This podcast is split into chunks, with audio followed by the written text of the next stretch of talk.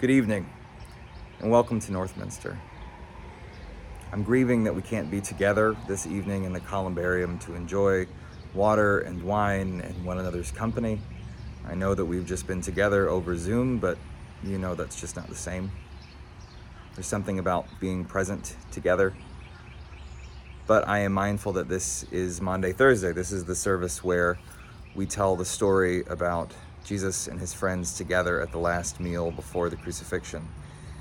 And it's at that meal that he gave us the commandment and the story that more than geography and more than proximity would come to define us as a people and as a tradition. And that's that we love one another as Christ loved us. So it's my prayer that we can ground ourselves more fully in that story, in that commandment, and feel closer to one another through this service so that we have the strength to face the story that has to come and the lives that we have to lead in these difficult days. Welcome to Northminster. I'm glad you're here.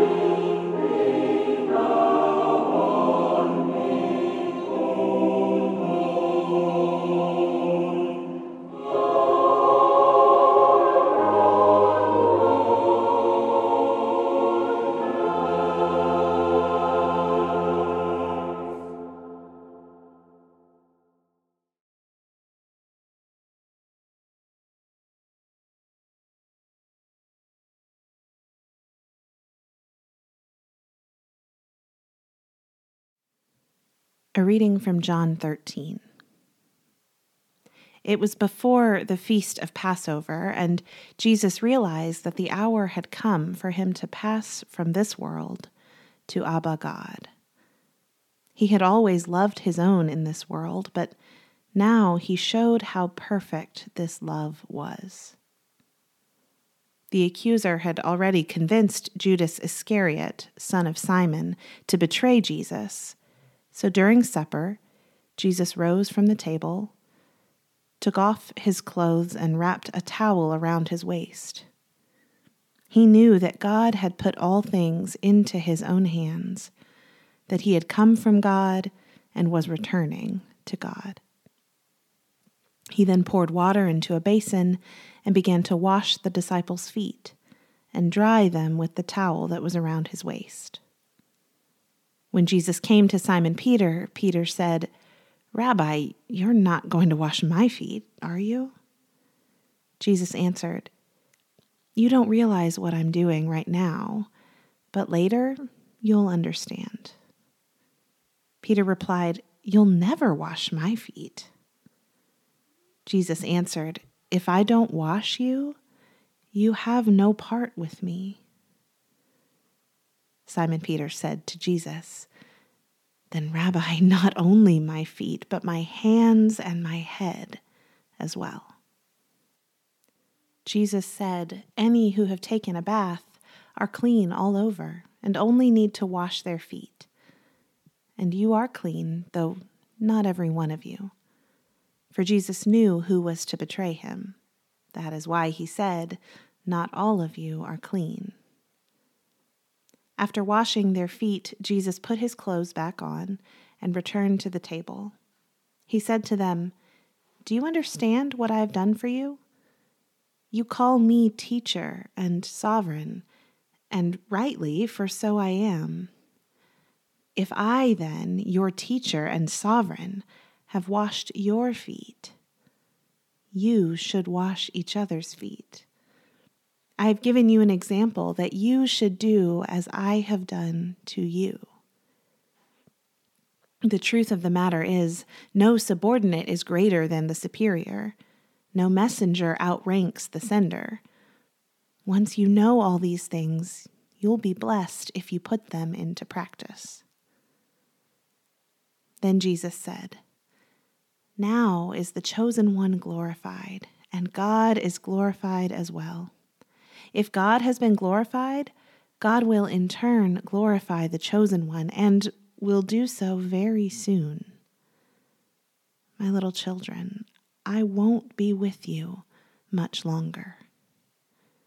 You'll look for me, but what I said to the temple authorities, I say to you where I am going, you cannot come. I give you a new commandment love one another. And you're to love one another the way I have loved you. This is how all will know that you are my disciples, that you truly love one another. This is one of our most sacred stories. Thanks be to God. This story is powerful. Year after year, we tell it again right here near the heart of our most sacred story. It is the primer, the lens through which we are to see the cycle of tales we've deemed the cornerstone of our faith. Our hero, God made flesh, the king of the cosmos, stripping off his modest robes tying a towel around his waist, and choosing the form of a servant, washing the feet of his friends. We live in a culture that, for whatever egoic reason, likes to paint God in full glory atop an inaccessible throne in a faraway heaven, or floating sternly on a cloud above Roman chapels. But here, at the base of it all, is this story. Here is God, not on top of some ladder, but outside mowing a neighbor's lawn, out delivering groceries to those who can't get out, spending hours on the phone with his friends, reminding them they're not alone, risking everything to show up and take care of the sick when he knows it might cost him his life. Here, it turns out, in this humble, self emptying love is the glory of God. I give you a new commandment, Jesus teaches, the smell of dirty water still on his fingers. Love one another. This is the commandment that should, more than anything else, more than any prayers we pray, or music we sing, or language we use for God, define us as followers of Jesus. This is how all will know you're my disciples, he says.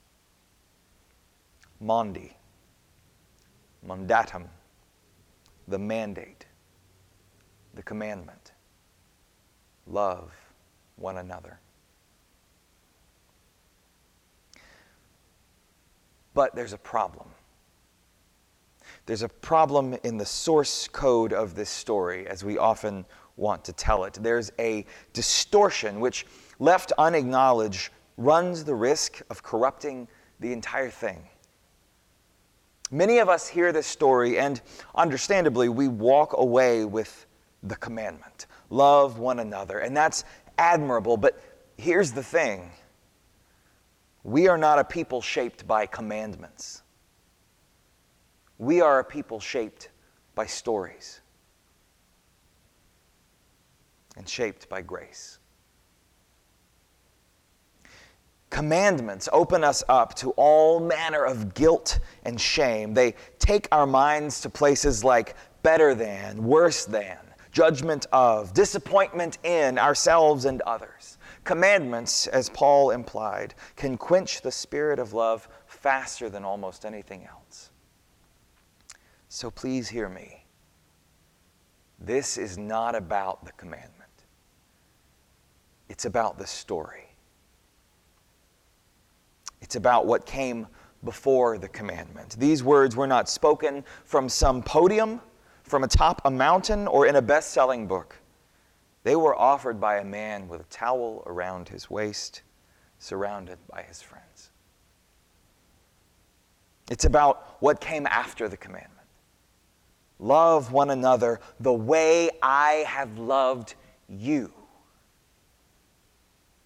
the first step, the essential, crucial, necessary step that we, like Peter, too often are too proud or guilty or whatever to take, is accepting the fact that you are loved. Unconditionally, without qualification. Whether you think you deserve it or not, no matter what you've done or how dirty your feet are, Jesus does not give a damn. You are loved just as you are. But it's as Jesus said to Peter if you can't accept this love from me, if you can't see yourself just for a second through my eyes and experience this love firsthand, how could you ever hope to extend it to another? Or, as the great theologian RuPaul would later paraphrase, if you can't love yourself, how the hell are you going to love somebody else?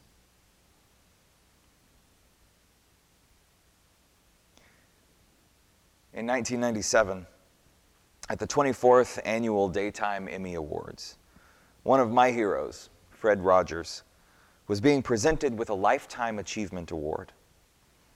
Tim Robbins called him up on stage and introduced him with very kind words, and he gave him his award. And then the time came for Mr. Rogers to give his thank you speech. And he quipped, It's a beautiful night in this neighborhood. And there were some chuckles. But then, as much the real Mr. Rogers on the set as off, he said this to a room full of Hollywood elites. So many people have helped me come here to this night. Some of you are here, some far away, some in heaven. All of us have special ones who loved us into being. Would you just take, along with me, 10 seconds to think of the people who have helped you become who you are. Those who cared about you and wanted what was best for you. 10 seconds of silence. I'll watch the time. And then they sat. An entire theater sitting in silence. And as the seconds ticked by, they started to realize he was serious. They were, just for a moment, children again in his neighborhood. And they did as he asked. Some bowed their heads as if they were praying, calling faces to mind. And some began to wipe warm tears away as they remembered those who loved them into being seven, eight, nine, ten.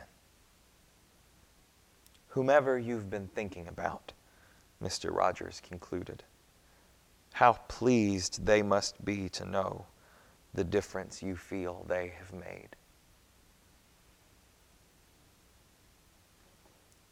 Who has loved you into being?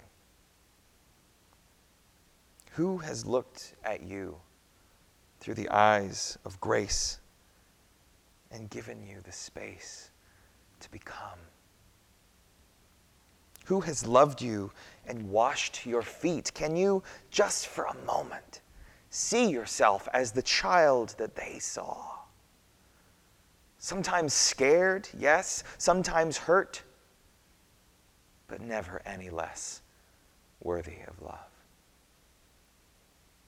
Never any less worthy of being embraced and kissed and helped and having their feet washed as you have been loved. Go and love one another. And then they'll know we're his disciples. Now, more than ever. Amen.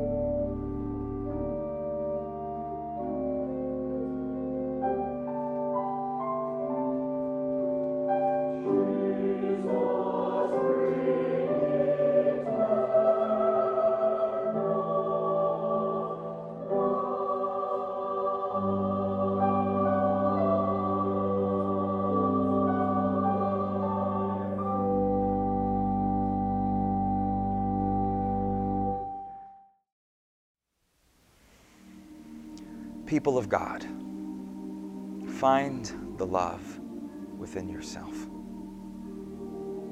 and let go of everything else.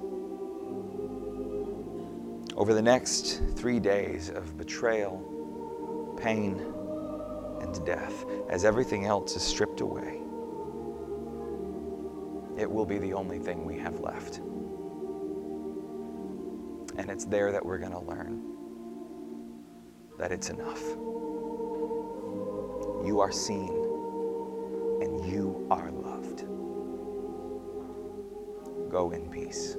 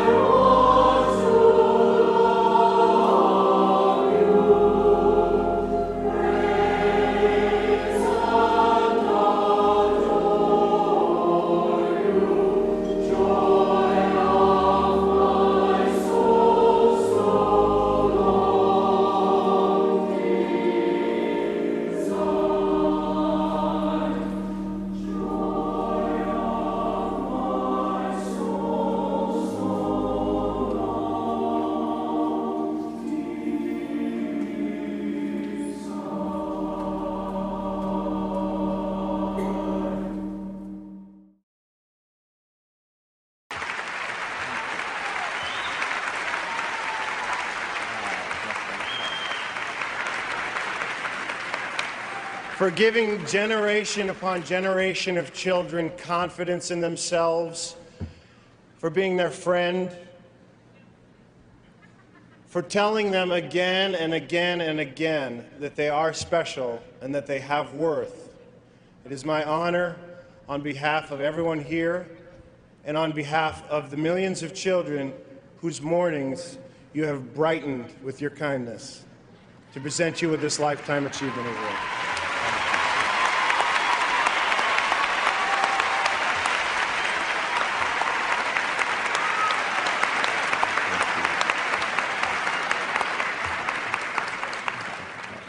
It's a beautiful night in this neighborhood. so many people have helped me to come to this night. Some of you are here, some are far away, some are even in heaven. All of us have special ones who have loved us into being. Would you just take, along with me, 10 seconds to think of the people who have helped you become who you are? Those who have cared about you and wanted what was best for you in life. 10 seconds of silence. I'll watch the time.